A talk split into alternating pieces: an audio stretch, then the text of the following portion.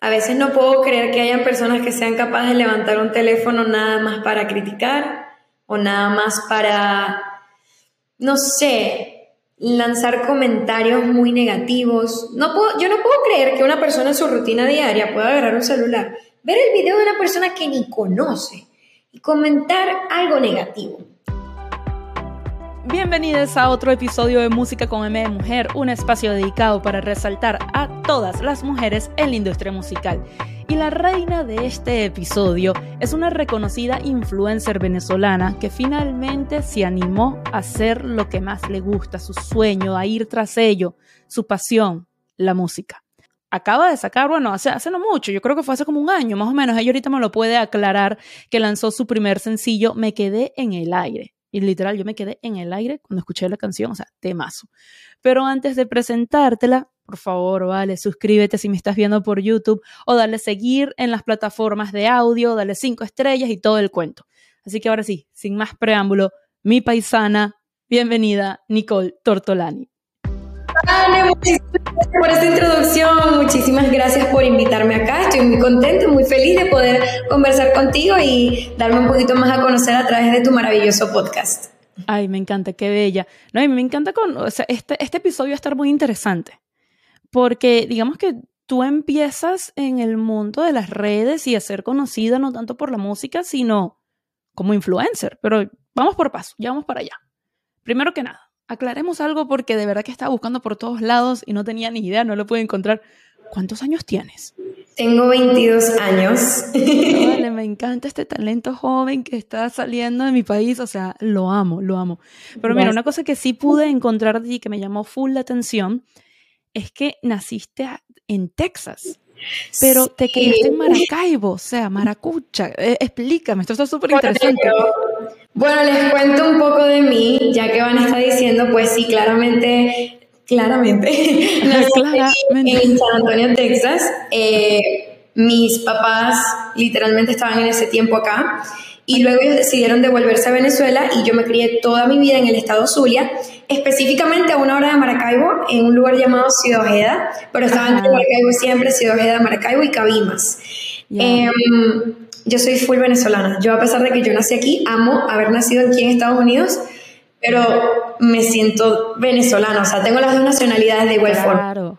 ¿Qué edad tenías ya cuando, cuando vuelves a Venezuela? De meses. De meses. Ah, no, usted es más venezolana que, que la arepa. Exacto.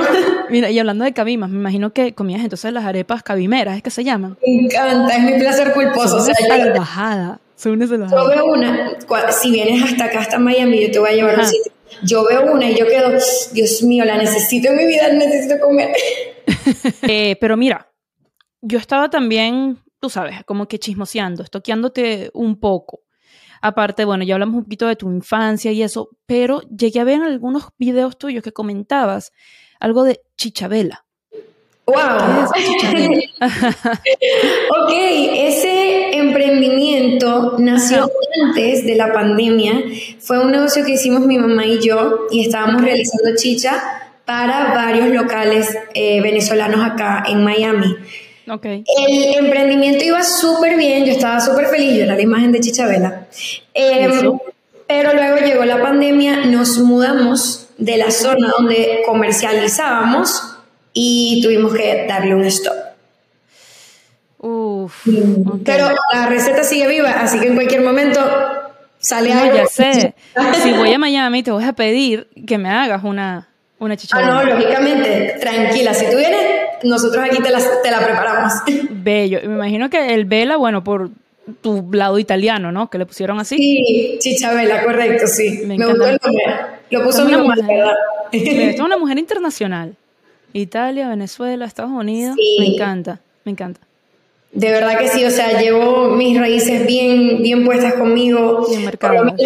Eh, no, porque hay un, hay un tema de lo de los italo-venezolanos en Venezuela, pero a mí me gusta mucho haberme criado en, en la cultura ítalo-venezolana, que si, bueno, un, día se come pasticho, pero el otro día se come pepiada, y aprender de todo un poco, el idioma, no sé, es como Hannah Montana, qué sé yo. se disfruta, se pasa bien y se come riquísimo, eso sí. Total. Entonces, retomando con Chichabela. Yo estaba leyendo sobre ti que tú aparte de querer pues ser cantante, también te gustaría ser empresaria. Correcto. Y eso me llama full la atención porque yo tengo una amiga que ella es empresaria. Bueno, yo soy un, poquito bastante mayor que tú. Esta amiga es más o menos de mi edad. Entonces, ella tiene ya como 10 años de carrera en la industria, ¿no? En la industria musical, pero si bien ella es reconocida en su país, en República Dominicana, ella se ha desempeñado mucho también en la parte empresarial y es una, oh. una, empresaria muy exitosa. Y hace poco estábamos comentando de que ella siente que en estos 10 años que ella tiene de trayectoria musical, ella le ha dedicado solamente el 10% de su energía y de su tiempo y de su esfuerzo a su carrera artística y que el resto se ha leído en las empresas precisamente porque es artista independiente, como que gracias a sus empresas ella podía mantener su carrera artística. Claro. Ahorita está tratando de que ahora sea al revés, que sea 90 música, 10% empresa, porque sus empresas, gracias a Dios, despegaron. ¿Tú has pensado en eso? ¿Tú tienes como algún plan para lograr ese balance?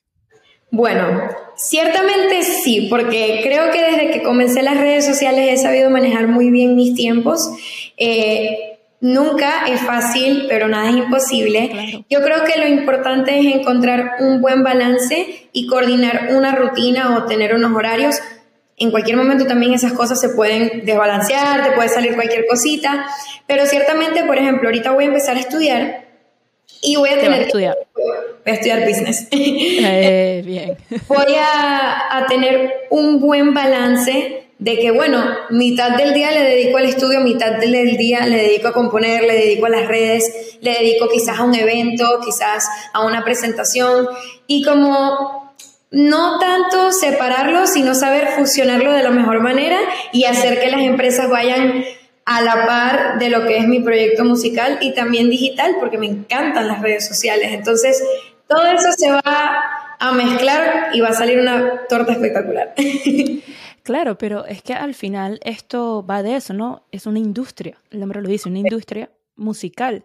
Y siento que sí, hay muchas estrategias que tú podrías aplicar en esto.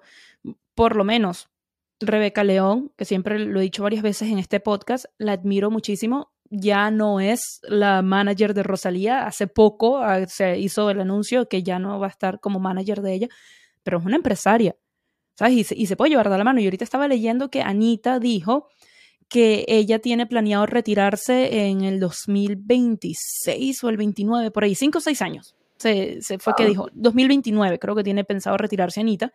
Y ella dice que porque es una carrera muy exigente, muy demandante, que viaja mucho, que no sé qué, que ella quiere tener familia y que ella dice que al final ella es una mujer empresarial, ella es una empresaria. Wow. Y que tiene dentro de sus planes, ya una vez cuando se retire de la música, pues entonces ser como que la impulsora de la carrera de muchos artistas que ya lo hace en, en Brasil, ya ella lo está haciendo. Entonces sí, estos son, son carreras que... Buenísimo, yo tengo una anécdota con Rebeca León, porque es que yo la he visto muchas veces y una vez tuve una oportunidad de presentarme pero la más curiosa fue la primera vez porque yo era mesera en un restaurante. Y yo llego con mi trajecito de trabajo muy feliz porque eso me caracteriza a mí. No importa lo que esté haciendo, yo siempre he tenido mi objetivo claro, así que he trabajado absolutamente de todo y yo sé que mi siembra va a dar mis, mis frutos. Entonces yo llego toda emocionada a mi trabajo y yo veo a todos mis compañeros de trabajo así, como frenados. Y yo decía, Dios mío, ¿y esta gente por qué está así? En una mesa estaban dos personas muy importantes de la industria musical. Sí. Osuna y Rebeca. Ok. Y, oh y, le serví un plato, me presenté, le dije que, que bueno, que me gustaba mucho la industria musical, que me gustaba cantar y que admiraba su trabajo y que, y que bueno, que buen provecho. Y, me retiré porque no quería incomodar a nadie. Claro, claro. Y, y esa es una anécdota que yo tengo porque yo la seguía y yo en mi cabeza imaginando, wow, ¿cuándo podré yo conocer a estas personas? Y a veces la mente materializa. Quizás no de la manera que piensa, pero me la conseguí ahí. Y bueno, ya hubo una primera interacción y tú nunca sabes si en un futuro llegas a trabajar con ella. Y seguramente ella no se va a acordar exactamente de tu rostro, pero puede que sí se acuerde de esa mesonera que se le acercó y le dijo que mientras que estaba Osuna en la misma mesa, sí. tú fuiste a hablar con ella. Sí, exactamente. Mientras que seguramente los que estaban ahí en el trabajo estaban impresionados con Osuna. Sí. Yo estabas impresionada con ella. Sí, exactamente. Esa habría sido yo, totalmente. Pero mira, hablando ahorita de, la música que dijiste que pues, es lo que te gusta, cuéntame de tu primer sencillo, Me quedé en el aire. Que sé que trata un poco de cuando ya superas ese amor y yo leyendo en los créditos vi que la escribiste tú, o sea, tú eres eh, coautora de, este tema. Correcto. ¿Cómo nace esta canción? Bueno, Me quedé en el aire, nace de... Yo voy a ser súper honesta, nace de un despecho. Eso. nace de un despecho, así. Son las mejores fuentes de inspiración. Sí, pero yo recuerdo que ya como que ese despecho había pasado, pero yo sí tenía como en mi cabeza la idea. Yo estaba eh, en Miami Beach haciendo un extra eh, en una serie y yo estaba sentada esperando que me llamaran para volver a entrar. Eso aquí hacen mucho, que piden extras para la serie y todo. Yo ese día estaba. Y entonces yo estaba hablando con una chica, jamás se me olvida, se llama Angie. Y yo hablando con ella y ella estaba hablando de que también estaba despechada, que se sentía mal y literalmente en ese momento ella me dijo, es que él me dejó en el aire. Y cuando ella me dijo eso, eso me entró por aquí y salió por acá como un, me quedé en el aire. Y yo la miré y ella me dice, ¿tú cantas? Y yo, yo canto y yo compongo, le digo así. O sea, de una te vino con melodía y todo de una vino con melodía y todo. Y entonces eso fue agarrar mi celular y empezar a escribir y a escribir. La canción se llegó a materializar un año después. O sea, un año después fue que la pude grabar, un año después fue que conseguí equipo, un año después fue que logré el presupuesto para sacarla. Esa canción, en mis sueños más locos, yo pensaba que iba a poder lograr sacarla, pero yo tenía muchísima fe. Y de verdad que es emocionante porque nace de un despecho, pero siempre dije, y, lo quiero mencionar, yo me acuerdo que yo le decía a mis amigas, es que yo tengo que monetizar mi despecho, y eso me recuerda a las mujeres, cuando lloran, las mujeres facturan, cuando yo escucho y que, como que la amo, o sea, Shakira también se la comió. Amamos, amamos, sí, de hecho, antes de que saliera el tema, que ya, había, ya estaba confirmado que iba a ser con, con Bizarrap. Yo me acuerdo que yo subí un TikTok diciendo como que, muy bien, hermana, monetiza, hermana, monetiza, y todavía no había salido la canción. Y cuando ella dice esa, frase, que ya va a ser una frase, yo necesito, me voy a mandar a hacer una franela que diga, las mujeres ya no lloran, las mujeres facturan. Me pasas el dato porque la voy a querer también. me lo voy a poner cada vez que grabe episodio del podcast. Espectacular, me encanta, me encanta. La necesito en mi vida. Mira, ¿y qué te motivó como que a dar ese paso? A decir, bueno, ya es hora de hacerlo. O sea, ¿qué te motivó para terminar de hacer lo que sea que necesitabas hacer para reunir el dinero y, y lograr sacar esta canción? Wow.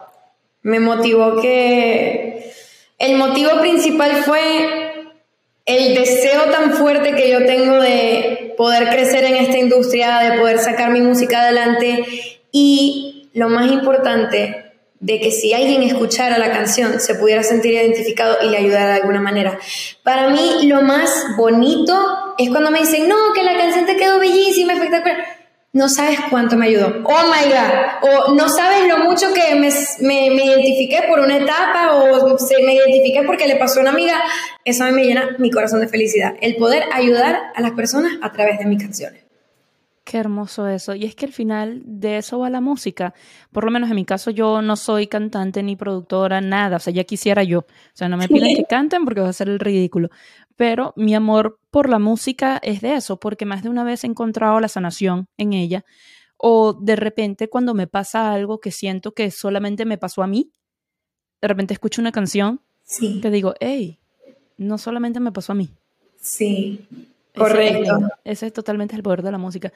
Y mira, este, cambiando aquí un poquito el tema, porque al principio mencioné, bueno, que tú eres una reconocida influencer, has dicho ya varias veces que te encanta el tema de las redes sociales. Hay, hay un comentario muy común, o sea, que, que, he escuchado varias veces, que dicen, no, es que ahora los influencers se creen cantantes. Uh, wow. Eh.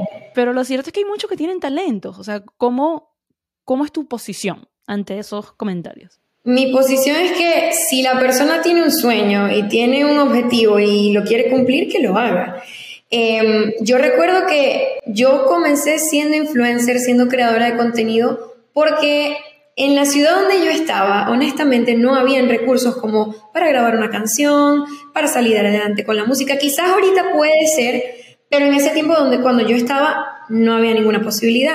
Y yo decía, ¿qué puedo hacer yo para ir dándome a conocer, para luego yo catapultar mi carrera artística y poder sacar mi música? Y empecé a crear contenido en redes sociales. Al llegar a Miami, yo dije, es ahora o nunca. Aquí tengo que grabar, aquí tengo que lograrlo y como sea, lo voy a hacer. Así que si ven un influencer y de pronto lo ven cantando, quizás no sabemos todo lo que ha hecho esa persona por querer sacar un tema, por tener una voz en el mundo, porque quizás su canción tiene algo muy bueno que te pueda aportar a ti. Así que mi posición es que si tiene el objetivo, que lo cumpla y lo haga. No, y también siento que muchas veces las personas eh, tardan en descubrir qué es eso que quieren, qué es lo que les apasiona. Tú nunca sabes si ese influencer de repente puede que la gente ya tenía tiempo diciéndole, oye, tú cantas bonito, tú cantas bonito, tú cantas bonito, pero probablemente, no sé, tenía síndrome del impostor y no se lo creía, no se daba mérito. Uno nunca sabe por qué a esa hora o de, luego de alcanzar la fama como influencer es que deciden sacar su música. Claro, he escuchado algunos que no, hijo, por favor, de verdad. Pero hay muchos como tú que, que sí tienen talento y cállense la boca. Gracias, apoyar un poquito. Mira, ahora te voy a hacer tres preguntas que son como para conocerte un poquito más. Está bien, me emociona. ¿Qué es lo más molesto para ti que hace la gente en público? ¿Qué hace la gente en público? En público. Dios mío, criticar, criticar a la persona frente a una multitud me parece demasiado grave. Yo no puedo creer que una persona tenga la capacidad de generar una crítica, porque uno puede, no sé, decirle algo a una persona aparte de una cierta forma, pero criticar a alguien en frente de toda una multitud como meterse con su peso o meterse con su rostro o meterse con su vida privada, me parece muy desagradable. Creo que no está para nada bien. Creo que eso es lo más así que me molesta. Bien, me gustó esa respuesta, sí, porque uno creería que, que ya pasó de moda eso de criticar los cuerpos de los demás o su manera de vestir o su manera de pensar, pero no, la gente sigue criticando mucho. Y ahorita que menciono también lo de manera de pensar, critican tu forma de pensar, pero también se empeñan en hacerte cambiar de opinión, de manera de pensar. Y es como que no, no, no. O sea, ya respeta que cada quien tiene su propia opinión. Correcto. Y quiero decir algo como que em, jamás te sientas intimidado de ser quien eres. Nunca, nunca vayas a cambiar tu esencia por absolutamente nada ni nadie mantente fiel a ti, porque si tú no le estás haciendo daño a nadie, si tú te sientes feliz eh, actuando y pensando de la manera que a, ti te gusta, que a ti te nace, y que no hieres a nadie y no molestas a nadie, just be you. Mantén tu esencia. Así como tú dijiste. Tal cual. Mira, ¿y tienes un mentor? Un mentor en, la música o en para... general.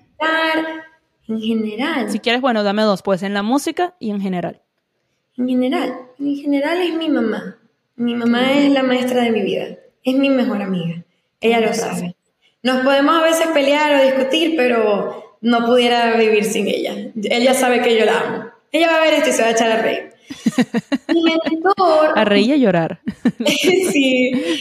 Mentor, yo no tengo mucho tiempo conociéndolo, pero qué buen vocal coach tengo yo, de verdad. Me gané el mejor vocal coach del mundo. Es una persona súper profesional, súper dedicado y más allá de ayudarme a aprender técnicas, ayudarme a motivar, ayudarme a, a seguir creciendo y descubriendo cosas de mi voz que tampoco estaba dispuesta o en mi cabeza yo pensaba que podía lograr, eh, es mi profesor Luis Corona, es mi vocal coach. Qué bien, qué duro. No, ya quiero escucharlo nuevo que se venga. Mire, ¿y cuál es el mejor consejo que te han dado y quién te lo dio? ¡Wow! Ya va. Ya va, me han dado, me han dado muchos consejos. Bueno, este es uno, pero esto es como, el que no toma consejo no llega viejo. Eso me lo dijo mi mamá. eso, eso está... Y es cierto, eso es cierto. Eso es cierto. Wow, mira, déjame, déjame pensar un poco. Piensa, piensa Así, es que yo soy muy unida a mi familia y mi familia es la que siempre está ahí para mí y, y me gusta mucho eso. Pero yo creo que el mejor consejo que a mí me han dado es de lo que estábamos hablando ahorita y es de que nunca dejes que nadie te, te derrumbe o quiera cambiar tu esencia. Porque a veces cedemos mucho por otras personas o cedemos mucho por eh, querer impresionar o querer complacer. Y uno no viene a esta vida a complacer a nadie, esta vida es de nosotros. Y como dice nuestra Miss Venezuela, somos diseñadores de nuestros sueños. Así que mantén tu esencia siempre y, nunca te dejes apagar tu brillo. Eso es un consejo general de mi familia que siempre nos lo decimos a todos cuando nos vemos así como tristes, como que no es que nada ni nadie te apaga el brillo, mantén siempre tu esencia. Hiciste algo malo, no lo hiciste, bueno, tú tranquilo, feliz y sigue adelante. Así es. Hablando de la Miss Venezuela, qué cerca estuvimos ahorita del octavo corona. Un video se me fue súper viral en TikTok porque yo cargaba la corona y yo dije, ¿cómo era posible? ¿Que ¿Cómo era posible? Es, wow, es espectacular. De verdad que qué bella representación hizo Amanda Dudamel. O sea, shout out to Amanda porque yo estaba, yo estaba que yo quería que ganara. De verdad, soy su fan. no, no, no, hermosa y cómo se expresa todo. No, 100%. Ahorita que mencionaste la palabra viral y eres muy activa en las redes, última pregunta en esta ronda.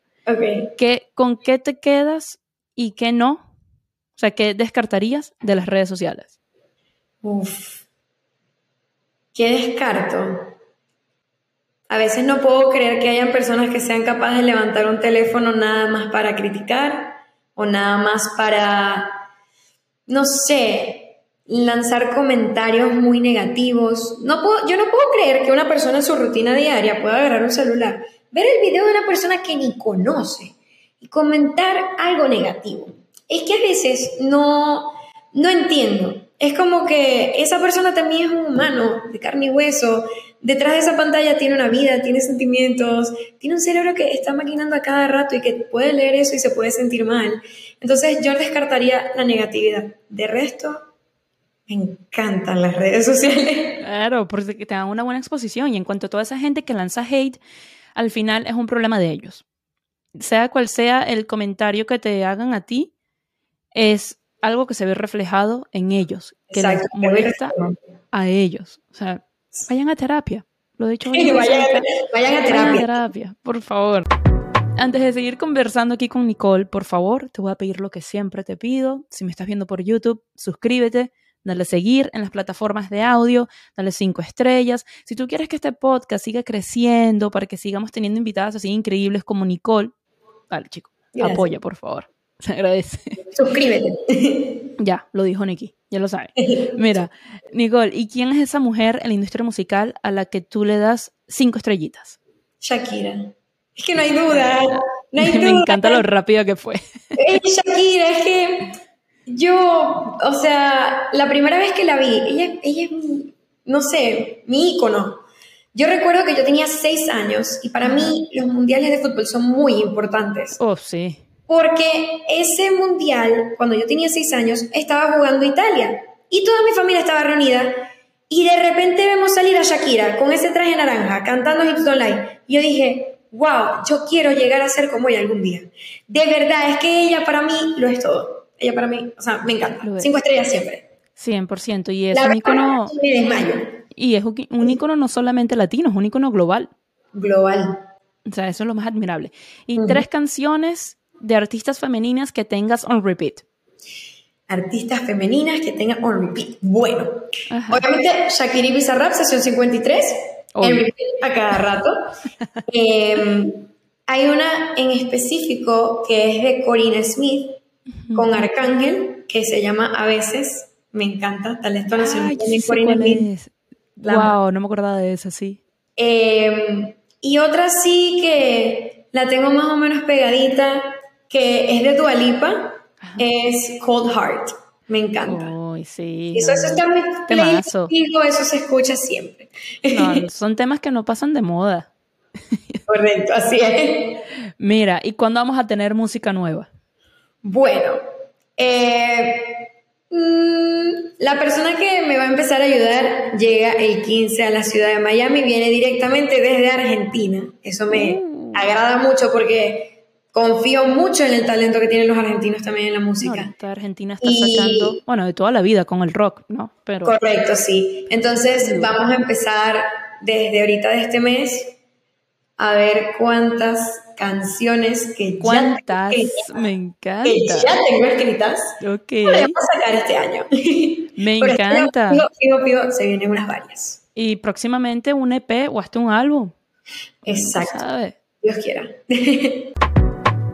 Niki, en serio, de verdad, qué gusto conocerte, conversar contigo. Gracias por aceptar la invitación al podcast. Y me encanta porque aportaste algo diferente, ¿no? Desde el punto de vista de influencers, que sí está Muchísimas la que hay ahorita. No, yo súper feliz de estar aquí en este espacio, de verdad que para mí eh, súper feliz de compartir contigo y de tener esta charla tan amena, me encantó, de verdad que sí, muchísimas gracias por invitarme, ya saben, suscríbanse y sigan escuchando todos los episodios de música con M de Mujeres. Ya lo dijo Nicole. y tú sabes que aquí tienes tu casa, así que... Gracias. gente linda, déjenme en los comentarios si estás viendo por YouTube qué les pareció este episodio. Si no, vayan corriendo a las redes sociales a hacerlo. Pueden seguir la cuenta del podcast en TikTok, Twitter e Instagram como arroba música M de mujer sin halcón y mi cuenta personal es arroba vanemenag. Y si no sigues a Nicole, que dudo que no lo hagas porque esta mujer tiene en TikTok casi un millón de seguidores y en, Instagram como 250 y pico mil. Pero en fin, no es como que ella necesite ayuda en que le promocionemos aquí sus redes, pero igual, uno nunca sabe. Entonces, Nicole, ¿cuáles son tus redes? Me pueden conseguir en todas mis redes sociales, Instagram, TikTok, Twitter, como Nicole Tortolani. Ya lo saben, mamá mía.